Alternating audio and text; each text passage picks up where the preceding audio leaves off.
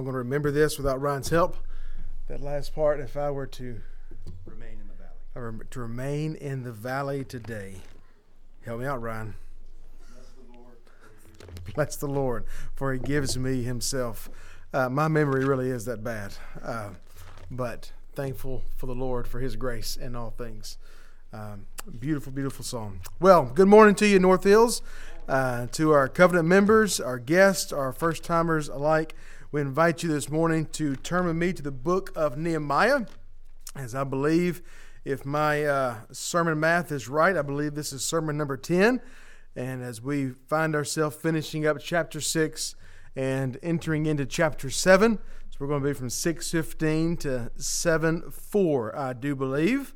This morning we come to a pivotal passage in Nehemiah where Nehemiah uh, finally does as he set out to do, and that is to complete the wall that we've been talking a lot about uh, in these past couple months. And so we're very excited to see uh, the completion of the wall, but the book is not yet done. There's still a good bit of things uh, that will happen, and the Lord will continue to use Nehemiah in the life of our congregation. But this morning, let us just go ahead and jump into our text. We're going to read Nehemiah 6:15 through 7:4 says, So the wall was finished on the 25th day of the month of Elul in 52 days. And when all of the enemies heard of it, all the nations around us were afraid and fell greatly in their own esteem, for they perceived that this work had been accomplished with the help of our God. Moreover, in those days the nobles of Judah sent many letters to Tobiah, and Tobiah's letters came to them. For many in Judah were bound by oath to him, because he was the son in law of Shechaniah, the son of Arah. And his son, Jehohanan, had taken the daughter of Meshullam, the son of Berechiah, as his wife. Also, they spoke of his good deeds in my presence and reported my words to him. And Tobiah sent letters to make me afraid. Now, when the wall had been built, and I had set up the doors, and the gatekeepers, and the singers, and the Levites, and had been appointed, I gave my brother Hanani and Hananiah, the governor of the castle, charge over Jerusalem, for he was a more faithful and God fearing man than many. And I said to them, Let not the gates of Jerusalem be open until the sun is hot, and while they are still standing guard, let them shut and bar the doors. Appoint guards from among the inhabitants of Jerusalem, some at their guard posts and some in front of their own homes. The city was wide and large, and the people within it were few, and no houses had been rebuilt. Let's pray. Lord, we do thank you for this morning. We thank you for this time that we get to open your word. And we get to proclaim your truth. And I pray, Lord, that is exactly what happens this morning, that your truth is proclaimed, that Jesus is made much of, that we can understand what is happening in this text, and Lord, uh, what you are at work doing. Pray that you would keep me from error this morning, that Christ would be exalted. In his name we do pray. Amen. Well, this morning, as we look at this uh, section of Scripture, as we finish the, as we come to the completion of the wall, there are three things that I would like us to see this morning. They are this: that God completes His work. God completes His work. We'll see in the first couple verses, and then we're going to turn uh, to the next few verses. That the enemy continues his opposition. So God completes His work, the enemy continues his opposition, and finally, that there is a, pl- a plan is set in place. And so, as we walk through this, uh, we'll see these three things come to the forefront uh, what that looks like in Nehemiah's time and what it looks like in our time today. So, when you go to the beginning of this passage here, uh, that the wall is finished, it says it in no uncertain terms in verse 15. So, the wall was finished. And he gives us some dates, or he gives us a date on the 25th day of the month of Elul in, the, in 52 days. And so we see just right out of the gate that God completes his work because this is the work as we've seen all through Nehemiah as we're going to be reminded again in uh, verse 16 that Yes, Nehemiah is, is kind of the head here in Jerusalem. He's been sent by seemingly uh, the king of Persia, but in reality, he's been sent and dispatched by God. That he is a leader of the Lord, he's the leader of God's people. We know he's the leader of this, uh, this wall project. We know the people of God have been involved, but ultimately, this is the Lord's project. God has called Nehemiah, has called his people, he's furnished his people, he's done all of these things we've looked at in Nehemiah to build the wall, and now it is finished. Now the wall is complete. Says the wall was finished on this 25th day of the month of Elul. The wall is complete. Nehemiah's vision and mission has been completed. Uh, on this particular day, on the, the 25th day of Elul, which is roughly October, uh, October 4th through 5th, if I remember correctly, roughly. Um, now, if you remember, if you go back to Nehemiah chapter 1, I believe we see, see Nehemiah shows up on the month of Nisan, which is roughly March, April. So he shows up, and if you remember, we're not, we're not going to recap all of Nehemiah, but if you remember, whenever he shows up, he waits a long time to go to work, right? No, he shows up and he's ready to get to work. He he goes and, uh, and checks it out in the middle of the night by himself to know what's going on. He instantly devises a plan. He gathers the people. He already has the resources that he gathered coming in that we'll look at in just a minute. And so he begins work right away. So he begins work right away in the month of Nisan. He finishes in the month of Elul. And so roughly this is about a six month project. Roughly it took about six months to build and to complete this wall. Now it says there that it took 52 days, and 52 days, or rather. Now we don't know exactly what that means. It can mean one of two things. It can mean that indeed it took 52 days to build the wall from start to finish, but that seems a little difficult because if it was just 52 days from start to finish, they would leave three months of just PTO time. It would leave three months of them not working. And we don't see that to be the case in Nehemiah, that he started immediately. So it stand to reason these 52 days is the length of time between uh, our passage last week, because we started chapter 6 and they try to go to the land of Ono and they had this um, encounter with their, uh, their opposition again and they ultimately met. Um, who, uh, who did they meet there, Adam? It was. Um, yeah, Shemaiah there in verse 10 when they met uh, uh, Shemaiah in verse 10, and he and we'll get get to him in just a moment. So it seems to be that after that encounter there in the middle of chapter 6, it's been 52 days to finish the wall, to finish this project. It was likely the number of days it took to finish after the opposition that we see in chapter 6. So after the wall was built, and we see there in chapter 6, he says, Hey, it's done, except we've got to finish the gates and the doors. So, as contractor Nehemiah, or maybe engineer Nehemiah, you can hear two weeks. Give me two weeks. That two weeks took 52 days. But regardless of these exact dates, uh, it is clear that this whole project, uh, from Nehemiah's arrival in Jerusalem to what we see in 615, that this project is done in six months. Uh, this wall that will, will stand uh, the test ultimately of time to a degree that we'll look, look at in just a moment. And what makes this more amazing is not just the time, uh, not just the time that it took to build the wall and to get it complete, but the obstacles they faced. And just to recap, uh, five obstacles we've seen in Nehemiah in our walk through Nehemiah. Number one was permission. If you remember from the very beginning, he had to get permission from the king of Persia to return to Jerusalem. He was the cupbearer of the king. He had a very coveted position, very close position. But the Lord granted and overcame that obstacle in the beginning. And then we see the resources. He said, okay, I've got the permission, but I need the resources. I need all the things from the king's uh, storehouse, if you will, from his forest. And they gave him letters. We're going to see lots of letters this morning. And so he had the resource uh, obstacle that he overcame through the Lord's providence. We see opposition, and this has been a theme of Nehemiah the opposition of Nehemiah. We're going to encounter again this morning because it does not stop all through the journey of Nehemiah in this letter, we see opposition from Sanballat, from Tobiah, from Geshem, uh, surrounded on all sides. So there's no shortage of opposition. So he overcomes the obstacle of permission, the obstacle of resources, the obstacle of opposition, and also internal conflict. If you remember, as if it wasn't bad enough outside the walls, even inside the walls, we saw that there uh, that the people of Israel were taken advantage of and exploiting other people of Israel, and he had to uh, he had to work through that and lead through that. The Jews were exploiting one another. And finally, especially this past and the beginning of chapter 6, we see the tactics of intimidation. The Shemaiah, he tried to scare Nehemiah. Um, he tried to ultimately trick him into sinning. And so at every turn, it's not just been the difficult process. If you remember the number one obstacle, he doesn't know how to build a wall, right? And so despite all of these things, the wall is completed. So when you see there in Nehemiah 6:15, so the wall was finished. That's a big thing.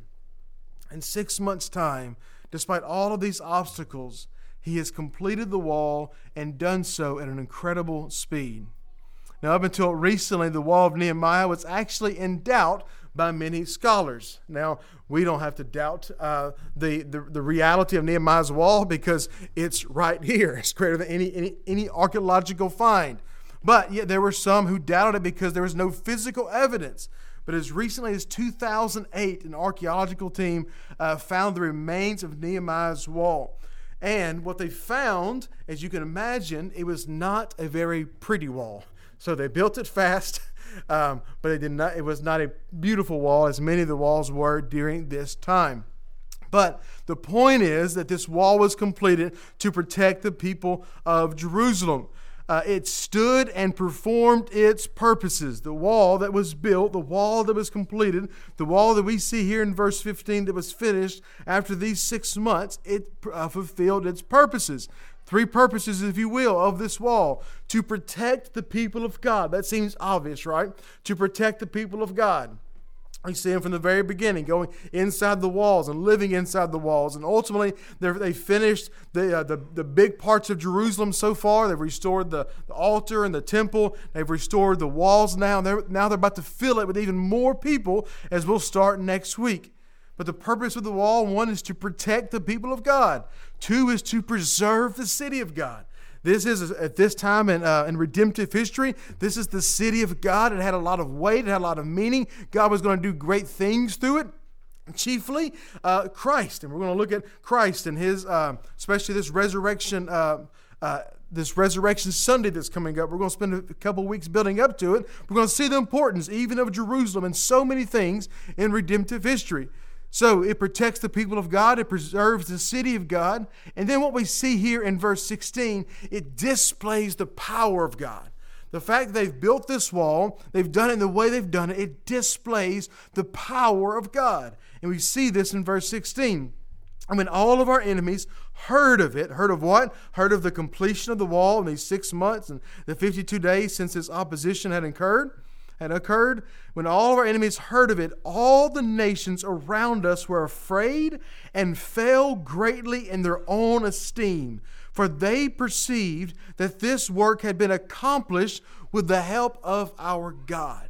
So they knew that Nehemiah couldn't do this. They knew that this fledgling nation of Israel couldn't do this. They knew that it had to be at the hand of their God that this was accomplished, that this wall was rebuilt this wall was restored. Because remember, parts of the wall was already there. They had to re, uh, restore the wall. It was burned in many places, it was in rubble in many places.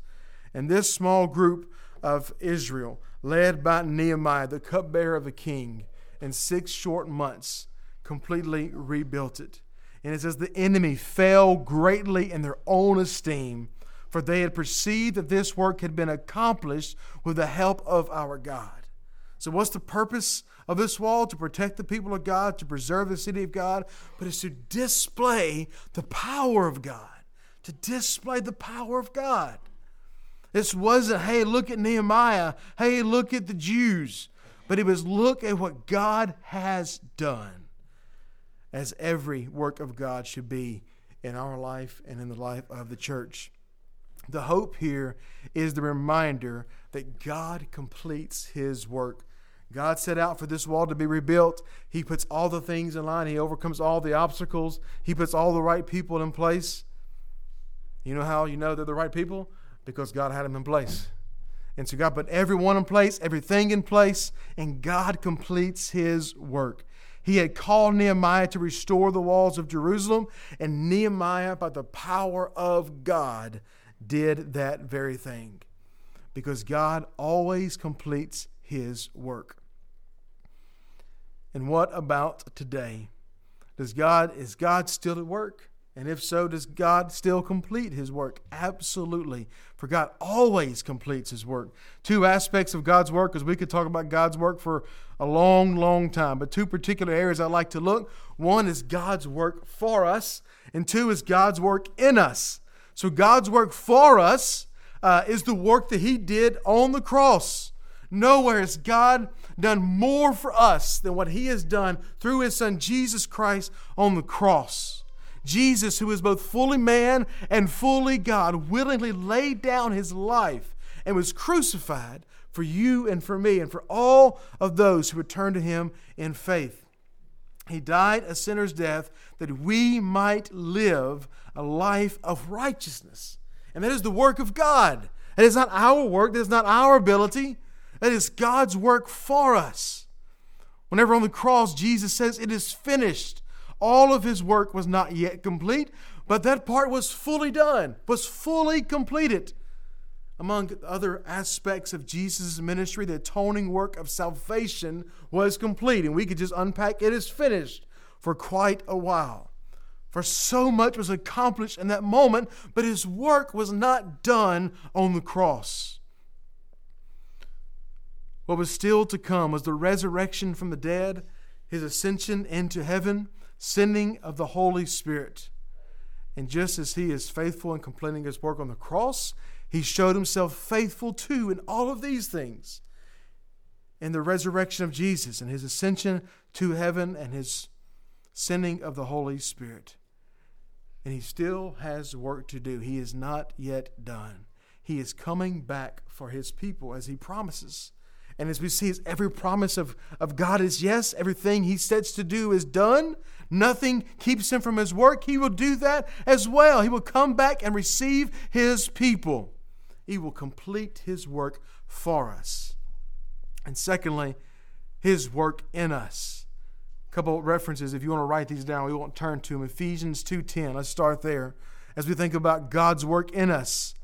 Paul tells the church of Ephesus, For we are his workmanship, created in Christ Jesus for good works, which God prepared beforehand that we should walk in them. We are the workmanship of God. So he is at work in us, not just for us, but in us. He is doing something inside of his people.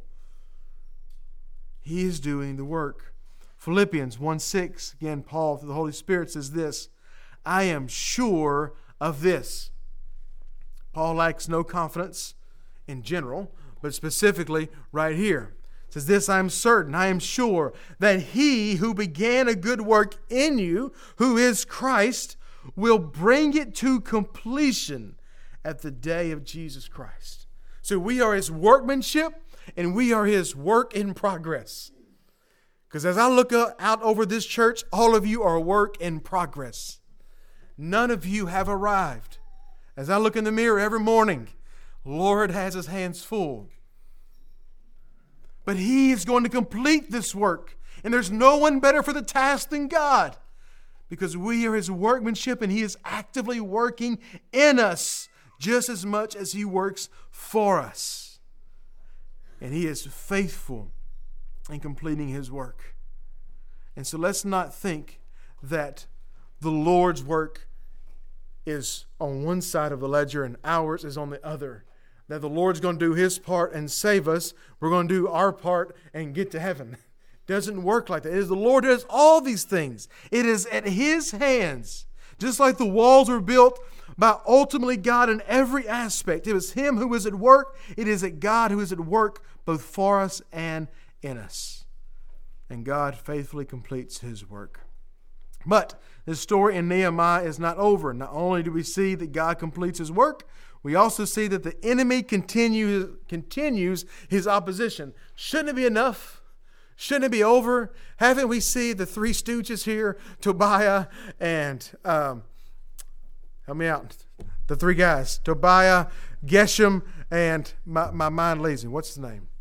Sanballat. Thank you. Sanballat or Sanballat uh, Sanballat, Tobiah, and Geshem. Shouldn't it be enough? Okay, the wall's done, guys. Let's retreat. Let's get out of here. Obviously, God's at work, but that is not what we see. The enemy, what we see is the enemy continues his opposition.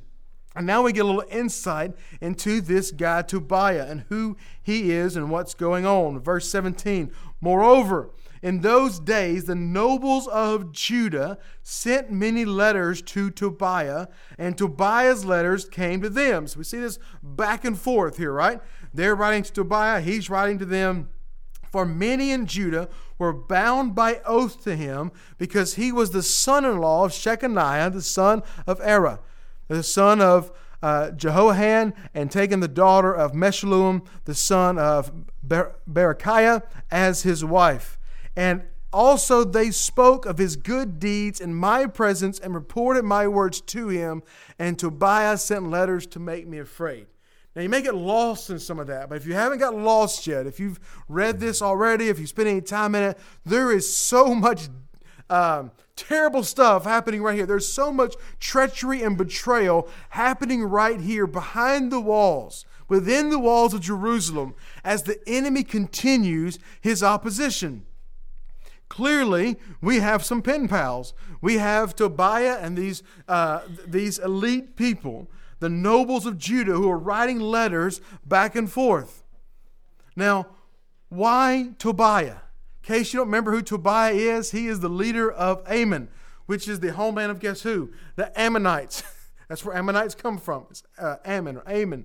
So the homeland of the Ammonites, the historical enemy of God.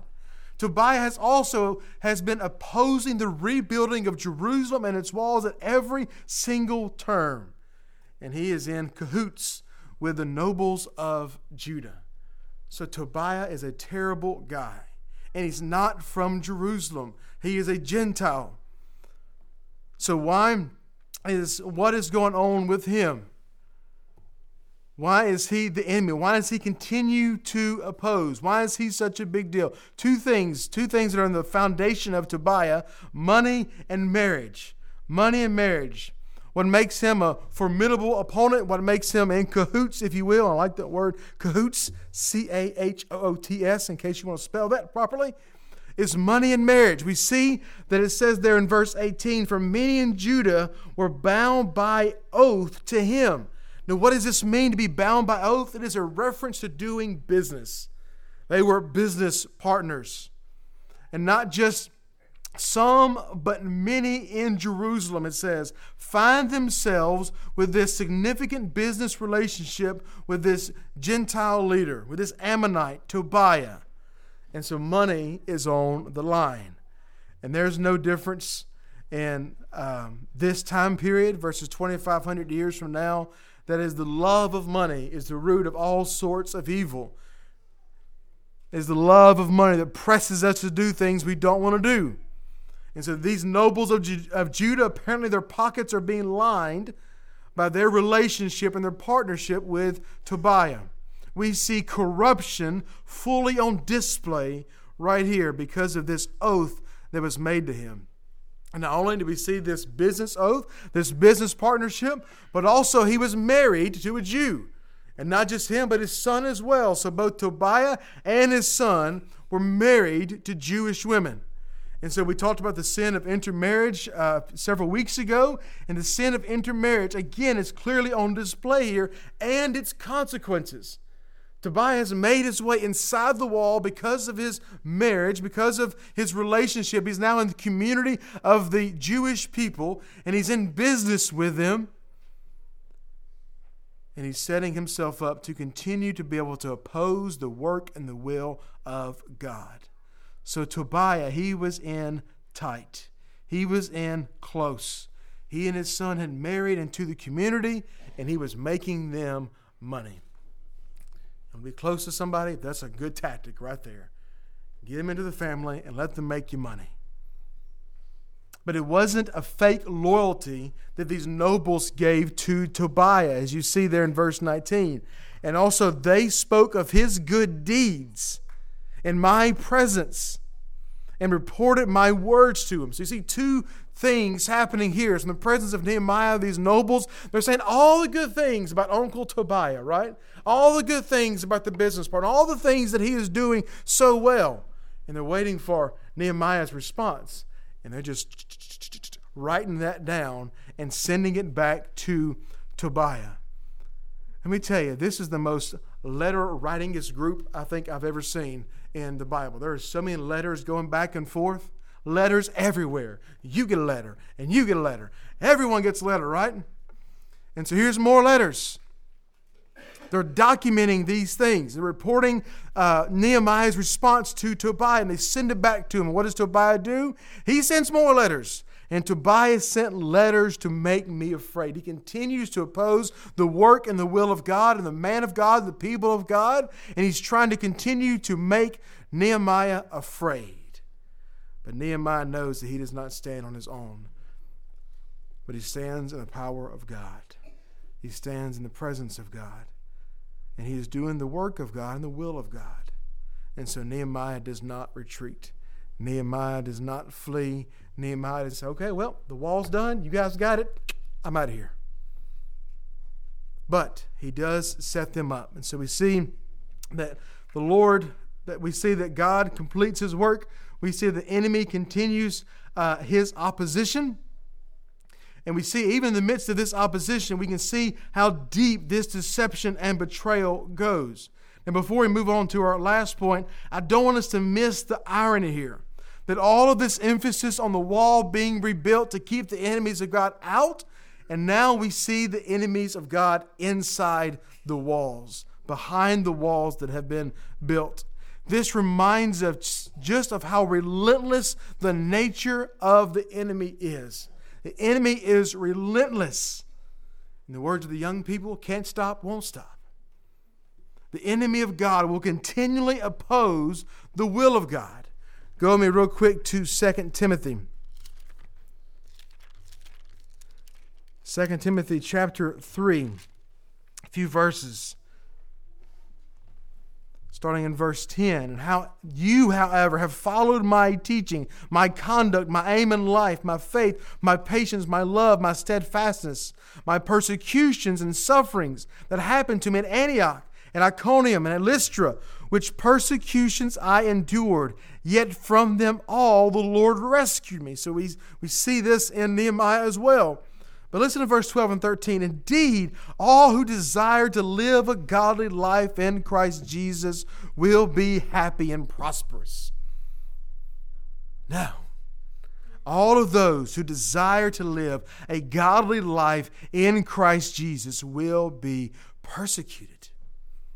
While evil people and impostors kind of wrap up both Tobiah and these uh, Jewish nobles there while these evil people and impostors will go on from bad to worse, deceiving and being deceived. So we will have persecution, we will have opposition. Just as Tobiah wanted to destroy Nehemiah, Satan seeks to destroy us today. And you may or may not agree with this, but it would seem to me that rarely does the enemy have to rely on persecution, at least in our part of the world today.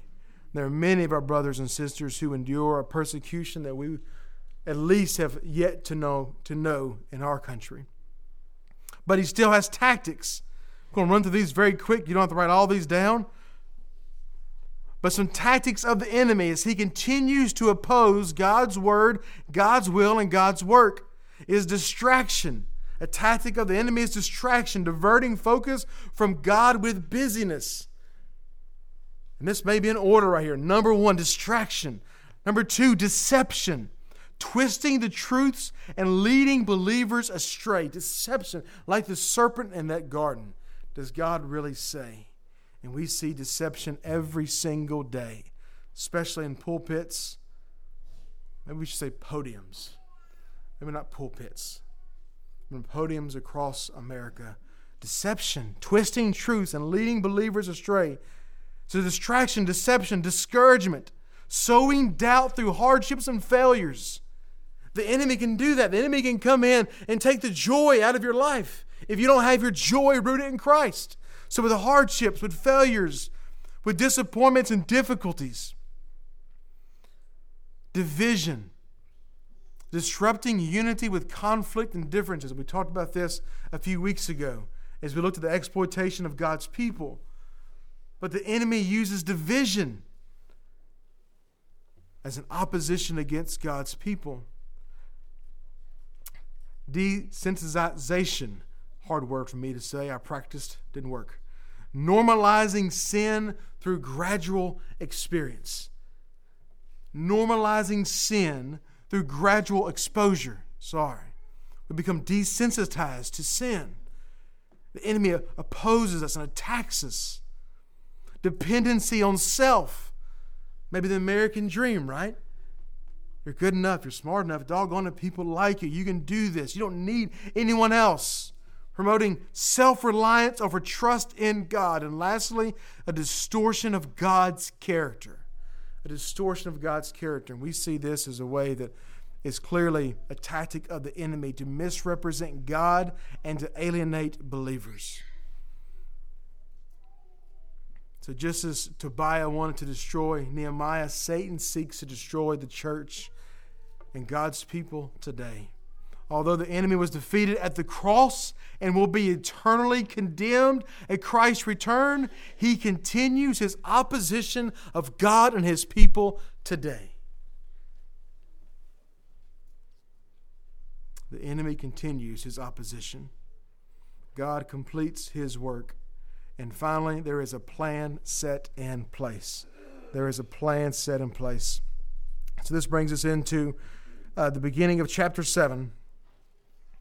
Now, when the wall had been built, and I had set up the doors, and the gatekeepers, the singers, and the Levites had been appointed, I gave my brother Hanani and Hananiah, the governor of the castle, charge over Jerusalem for he was a more faithful and God fearing man than many. Wouldn't you love to be described as that? Isn't that a fantastic way for Nehemiah as he is kind of handing over the baton, as he's setting up all these people, putting the right people in the right places at the right time? As he talks about Hananiah, he was more faithful and God fearing than many. And I said to them, Let not the gates of Jerusalem be opened until the sun is hot, and while they are still standing guard, let them shut and bar the doors. Appoint guards from among the inhabitants of Jerusalem, some at their guard posts, and some in front of their own homes. A plan is set in place. So as we dip into chapter 7 for a moment, let us take a brief look at this plan that Nehemiah sets in place he sets his efforts on seeing that the right people are in the right places. Those he sets, he sets the gatekeepers, the singers, the Levites, the guards, Hanani and Hananiah. This man who is to be found faithful in the Lord. Doesn't seem that he was going after necessarily the best leader, the best warrior, the best politician. The, the description we have of Hananiah is that he was more faithful and God fearing man than many. So he is putting the right people, those who fear the Lord, who trust the Lord, who look to the Lord. Because Nehemiah knew that the walls were not enough. God's people had to be about God's work as well. The emphasis here is that people are needed for the work of God. People are needed for the work of God. Now, people are only needed for the work of God because God declares that they be used for His work. God does not need us. It's kind of like maybe it's somewhat equivalent of your four year old helping you put something up. You really don't need him, right? He's just cute. Isn't it cute that God uses us? Because He doesn't need us. He is the sovereign God of the universe. But He chooses to use people to bring about His work and do His will. God chooses to use people to bring about His will and complete His work. The church needs people. She needs elders, deacons, worship leaders, teachers of adults, teachers of teens, teachers of children, those who care for babies, those who exercise hospitalities, greeters, and so many more. We should desire and seek out how to serve the church because the church is God's plan. We know Christ is the ultimate plan. God is the provision. Christ is the provision for salvation, but God has chosen to use the church to bring about His work and to bring about His kingdom. And the church needs people, and the gospel needs people. Again, I'm just going to keep saying it. The gospel doesn't need anybody, but God has chosen to use people to bring about and to spread the good news of Jesus Christ. Paul tells us in Romans how beautiful are the feet of those who preach the good news. We talked in our youth Sunday morning Bible study today about the, the parable of the sower. And how the sower, that's his job. He just sows seeds. And reminded what Paul said that one plants and one waters, but God gives the growth. And God brings that growth. The gospel needs people. God chooses to use people to spread the good news of Jesus Christ. And next week, the message will be all about people. We're going to see a long list of people and how they're used in the kingdom of God. As we said earlier, the walls are built, the temple is in place, the altar's in place. But we see there in verse 4 the city was wide and large, but the people within it were few, and no houses had been rebuilt. So it's ready. The city of God is ready for the return of the people of God. And they've been returning in waves. And now we're going to see more return and fill the city of God. In closing, remember this the work God begins, He faithfully completes. As we stand firm against opposition and engage in kingdom's work, let us look forward to the ultimate fulfillment of His promises. May we leave today excited, eager to take our place in God's plan. Encouraged that the enemy has no true victory in our life, and eager to serve this same faithfulness and dedication that we see in Nehemiah. Let's pray. Lord, I thank you for this morning. I thank you